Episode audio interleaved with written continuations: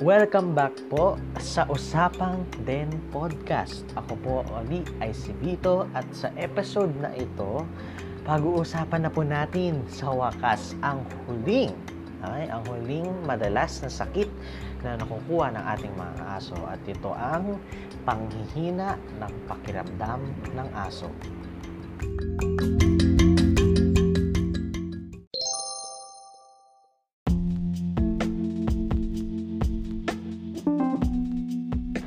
Kagaya nating mga tao, nagkakasakit din ang ating mga aso kung saan masama ang pakiramdam nila. Paiba-iba ang mga sintomas nito, kagaya ng pagsusuka, walang ganang kumain, at iba pang mga sintomas. Pero sa ngayon, magiging focus po natin ang pagkawala ng ganang kumain ng ating mga aso. Mga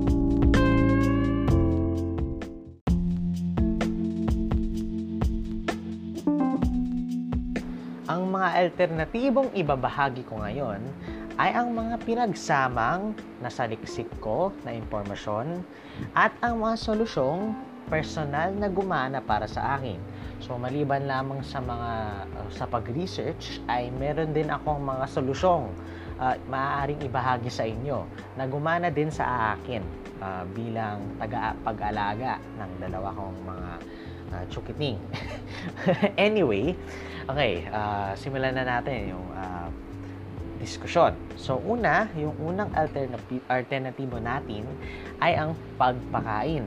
So, syempre, kapag hindi kumakain ng ating mga aso, baka ang dahilan nito ay kasi hindi nila gusto, no? O ayaw nilang kainin yung uh, inahanda para sa kanila. Syempre, ito yung uh, uh, pagkain uh, gustong gusto nilang kainin. So, uh, maliban sa halimbawa kasi uh, minsan nakakapag uh, bili kami ng dog food. Pero minsan din ayaw kasi ng mga aso namin yun. Kaya uh, tumutuon kami sa iba't ibang uri ng pagkain. Madalas, ito yung mga niluluto natin. Okay? Uh, maliban dito, okay, halos lahat ng ma- maibabanggit ko, okay, ay madali lang ihanda.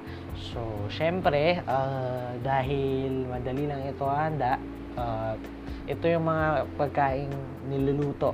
Okay? So, yung kinakain din natin mga tao, ito din yung pwede nating ipakain sa kanila. Paalala lamang na merong mga ilang pagkain na mamahalin, no? O masasabi nyong, sayang naman kung pinakain natin ito sa kanila kasi nga, mas mabuti pang ano, kainin natin ito. Ang masasabi ko na lang dyan ay uh, para naman ito pa sa ikapubuti ng ating mga alagang hayop. Uh, kasi uh, ito siguro yung uh, sa tatlo na nabanggit kong mga sakit, ito yung pinakamalala kasi nga hindi sila kumakain at sa sa paraan lamang na ito, dito sila nakakakuha ng kanilang mga nutrients, uh, na may maintain nila yung kanilang uh, kalusugan sa paraan ng pagkain. Uh, sa bagay naman, seryoso din, okay, kagaya ng sinabi ko, seryoso yung problema ito. So, uh, yung solusyong ibabahagi ko, maski man mahal o maski man sayang sa tingin nyo, yung uh, iluluto o ihahandang pagkain, para naman ito sa ikabubuti nila. At uh, hindi naman ito, hindi naman natin kailangan no, pumunta sa veterinaryo. Ang kailangan na lang natin gawin ay maganda ng mga ibang klaseng pagkain. Ngayon, yung unang klase nito ay ang manok at ang kanin. Maganda kasi alternatibo dahil uh, lahat, halos lahat ng mga primaryong sangkap ng mga produktong pagkain ng mga aso o dog food ay mayroong manok at kanin. Simple lamang naman itong ihanda dahil hindi na kinakailangan ng karag- karagdagang mga pampalasa. Kasi madalas kapag tayo kung nagluluto, 'di ba? Meron pa tayong mga mga spices, mga karagdagang pampalasa, pampalasa at iba pa. Para naman sa mga aso, hindi naman kailangan ang mga ito. Uh, mas mabuti pang ang plain o mas mabuti pang hindi gumamit ng mga uh, pampalasa dahil uh, maaaring makalason ito sa, ma- sa kanila at maaari ding makapeligro ito sa kanilang mga kalusugan. Kasi nga hindi natin alam kung ano yung nilalaman ng mga pampalasa ito. Kaya mas mabuti pang uh, plain lang yung ihanda natin.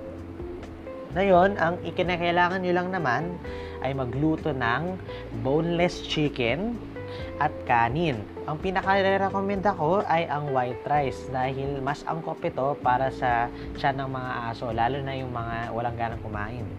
Okay, so pwede naman yung ano, uh, brown rice at iba pang mga kanin, pero mas maganda yung white rice nga dahil mas angkop ito para sa kanila at sa niraramdaman nila. Okay? So, tiyakin po natin na maayos ang pagkaluto nito. Iwasan din po natin gumamit ng manok na may kasamang buto, kaya nga boneless. Kasi nga, uh, maaaring mapahamak ang maaasa natin kung kainin nila ito. So, madalas yung uh, misconception siguro na masasabi ko is, ay sige, pwede niyong pakainin yung mga buto sa aso.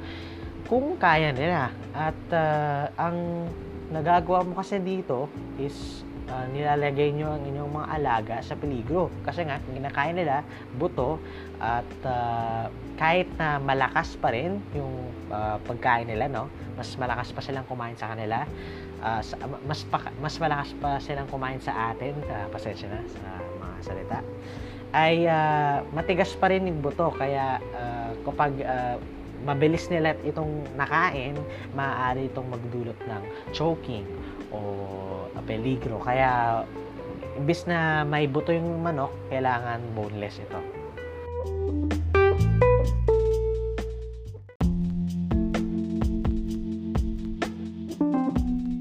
Siyempre, ang ikalawang pwede nating pakainin sa ating mga aso ay ang shredded chicken. Okay, so ito yung mga piraperasong mga manok na nagmumukhang mga flakes kung tingnan. So, uh, siguro ang masasabi ko na lang is kamukha siya ng tuna, pero hindi siya tuna. Siyempre, manok siya, shredded chicken. Nagmumukha lamang siyang uh, flakes, no? At uh, mas maganda pa ito kumpara sa bonus chicken kasi baka kailangan nyo pang hatiin yung manok. Ito naman, okay na siya, ready ready na siya. Ngayon, epektibo naman ito dahil naglalaman ito ng mga esensyal na vitamina, minerals, fats at amino acids na nagpapalusog talaga para sa ating mga aso. So, yun lamang.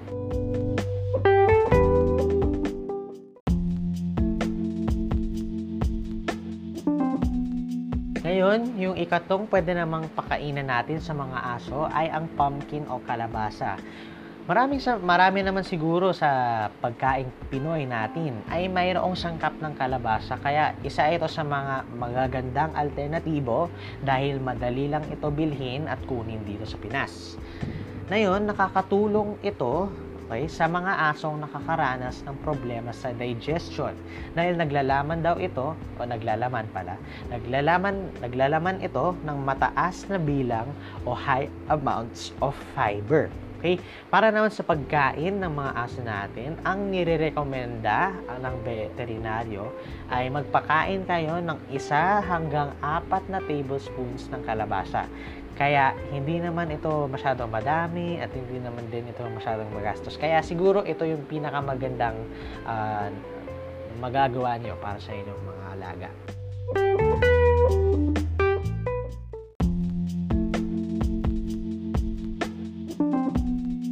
Ang ikaapat naman na maaaring pakainin natin sa mga aso ay ang bone broth or sabaw. Okay, so maganda rin ito dahil malumanay lang ito at nakakatulong ito sa nakakatulong ito na himukin yung appetite ng ating mga aso. Uh, sa lahat ng mga alternatibong binanggit ko na, ito yung mayroon na pinakamahabang proseso ng paghahanda. Kaya naman, uh, meron tayong mga hakban na pwedeng sundin at pa isa-isa natin itong dadaanan. Una, sa isang palayok o cooking pot, ilagay ang beef marrow bones o mga buto halimbawa ng mga manok. Takpan ang mga buto ng dalawa hanggang tatlong pulgada ng tubig. So, uh, maaari kayong gumamit ng measuring instrument. Maaari din kung tayo mga typical na ano, uh, taga-Asya. Gumamit na tayo ng daliri. okay. So, dalawa hanggang tatlong pulgada, okay? Tapos, pagkatapos nun, itakip ang palayok at lutuin ito sa loob ng 20 hanggang 20 pa, 24 na oras. Ngayon, nung binasa ko to, uh, nagulat ako sa haba ng oras na kailangan yung iluto. Kaya, siguro naman, pwede naman yung bawasan. Gawin nyo na lang labing dalawang oras para mabantayan nyo din yung niluluto nyo. At uh, hindi nyo lang siya iiwang nakabukas, no? Yung pagluto. Okay, paalala lang din na uh, gumamit kayo ng low fire setting. So, uh, kung sa Tagalog siguro, uh, ma, mahi, ma, uh, maliit lang yung apoy na gagamitin. Yung kaya pa rin magpaluto, pero maliit lamang. Para ano, para hindi, siguro, kasi ito yung pinaka nare-recommenda. So, maliit lamang yung apoy, uh, para lumabas din yung mga fats ng uh, mga buto. Ngayon, pagkatapos, ipalamig ito ng dalawa hanggang tatlong oras. So, kung mayroon kayong refrigerator, mas mabuti. Okay? Doon nyo ilagay. Ngayon, pagkatapos nun, scoop nyo yung fat kasi uh, yung fat kasi, ayun, kagaya na sinabi ko, yung fat at taba ng mga buto ay lalabas yan. So, pupunta yan sa ibabaw ng sabaw. Kaya, ang gagawin nyo lamang dyan is yun ang yun ang isuscoop nyo at yun ang ipapakain niyo sa mga aso. Para, uh, pwede nyo tong ilagay sa Halimbawa, kung ginawa nyo yung mga nakaraang alternatibo, pwede nyo itong gawing parang sauce okay, para sa mga para sa manok na inahanda nyo para sa inyong aso. Okay? So sa ngayon, uh, napag-usapan na natin ang mga maaaring ihanda na pagkain eksklusibo lamang para sa mga aso. Kaya nga, masasabi niyo sayang pero uh, kagaya ng sinabi ko kung uh, ito ay sa, para sa ikakbubuti ng inyong alagang aso ay yun na lamang yung pag-isipan niyo. Okay? Ngayon, tumungo naman tayo sa susunod na klase ng alternatibo.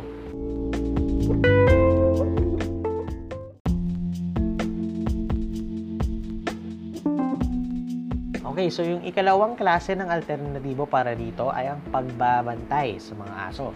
So masasabi nyo na ito yung pinakasimpleng solusyon sa lahat.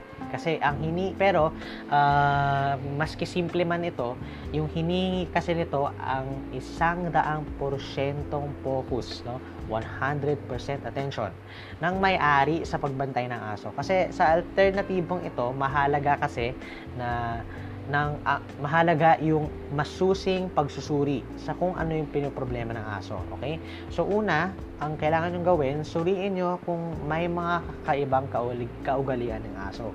So syempre, merong mga routines yung ating mga aso at uh, baka tayo ay meron na ding alam na natin yung mga ito at nasanay na tayo sa mga ito.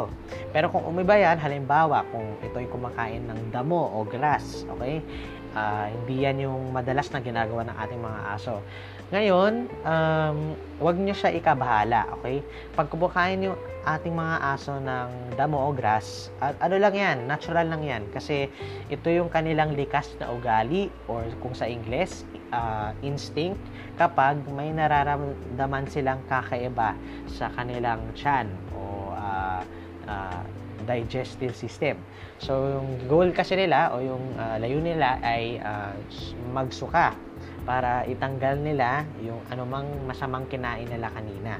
Okay, ganun. Okay. So, pangalawa naman, tingnan nyo kung may sintomas ng pagsusuka ng aso. Kagaya ng sinabi ko, okay, ito yung, uh, maa, ito, ito yung maaaring layunin nila upang tanggalin yung masamang nakainin nila. So, yung pagkain ng damo, yun yung uh, dahilan kung bakit ginag- ginagawa nila yun. Okay? Panghuli naman, siguraduhin mayroong inuming tubig inuming tubig ang alagang aso araw-araw. Okay, sa katunayan, kaya naman ng mga aso na hindi kumain ng mahabang panahon.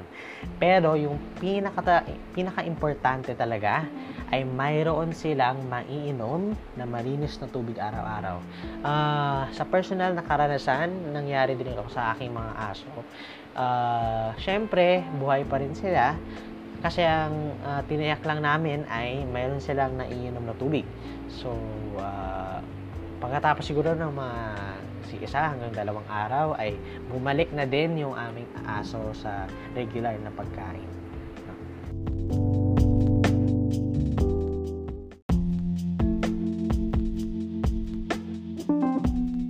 Ngayon, sa puntong ito, ibabahagi ko naman ang aking mga solusyon na gumana para sa aking mga alagang aso. Okay? So, una, yung unang solusyon ko ay ang magpakain ng asukal. Okay? Gumagana daw, gumagana ito sa aking mga alagang aso dahil sa tingin ko ay kinakailangan lang nila ng enerhiya dahil nanghihingi na sila. Siyempre, kagaya sa ating mga tao, yung asukal, siyempre, nagbibigay yan sa atin ng parang sugar rush, no? Or uh, energy. So, kagaya sa mga aso, uh, yun yung ginagawa ko kasi nga nanghihina yung pakiramdam nila. So, kapag binigay sila ng parang uh, kinakain na mag uh, na magtataas ng kanilang enerhiya ay yun yun talaga yung layunin ko at uh, mas mas uh, ikabubuti yun para sa kanila.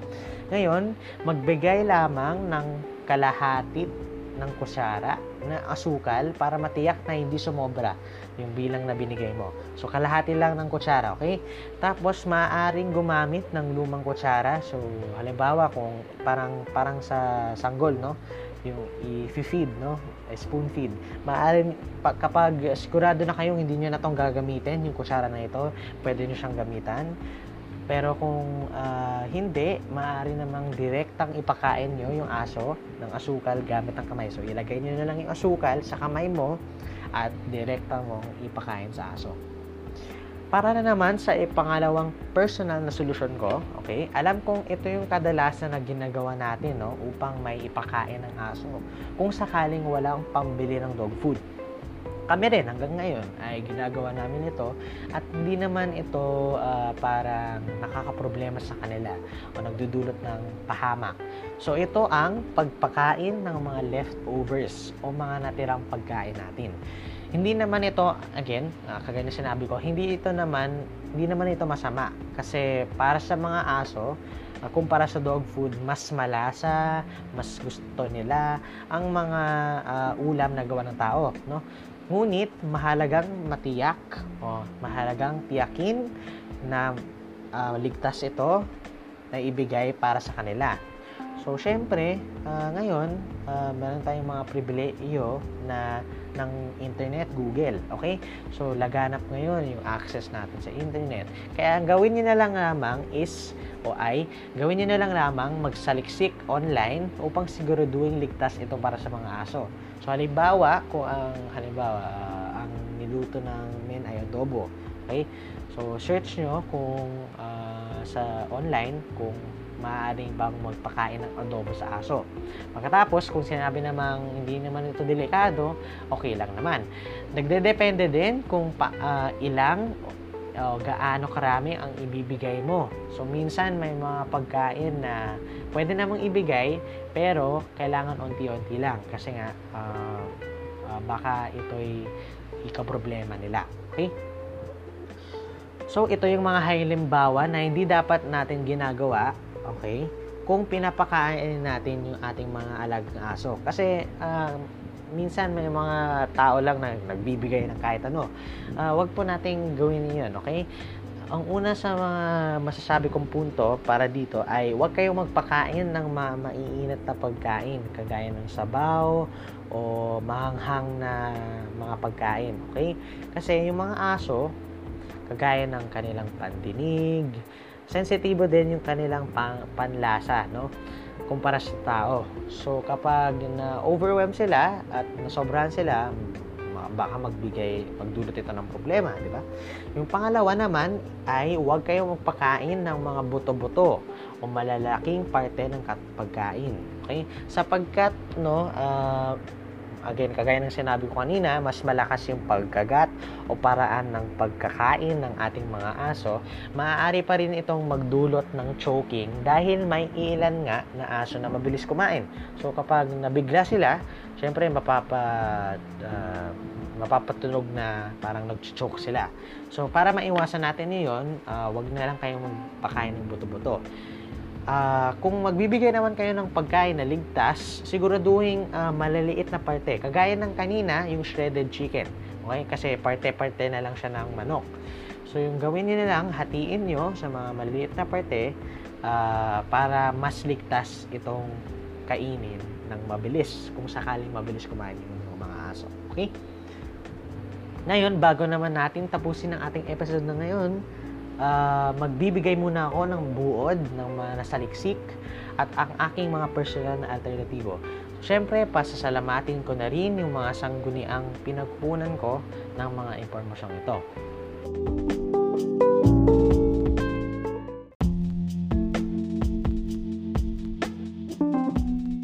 Para masolusyonan ang panghihina ng pakiramdam ng ating mga aso, ito yung mga alternatibong maaaring gawin para rito.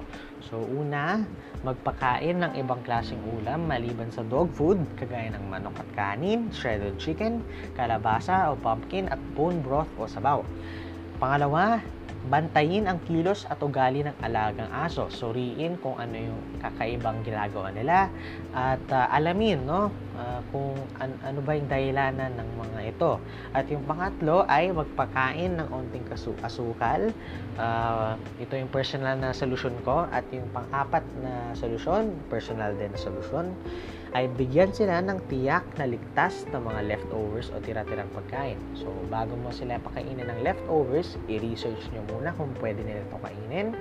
Uh, alamin din kung gaano karami ang ibibigay at pagkatapos nun, ibigay nyo na yung inyong mga leftovers. Sa lahat ng ito, mahalaga ang pananaliksik at kaalaman bago gawin ang mga ito. Kagaya ng mga nakarang episodes, syempre mahalaga ang pananaliksik. Ngayon, ang um, syempre, dahil gusto kong makatulong, ako na yung nag uh, saliksik para dito. So, iyon. Uh, you're welcome. Joke lang. Anyway, uh, sa puntang ito, magpapasalamat naman ako sa mga sumusunod na sanggunian So, ang mga websites ng American Kennel Club o AKC organization, Dr. Phillips Animal Hospital, at ang PetCube. Okay?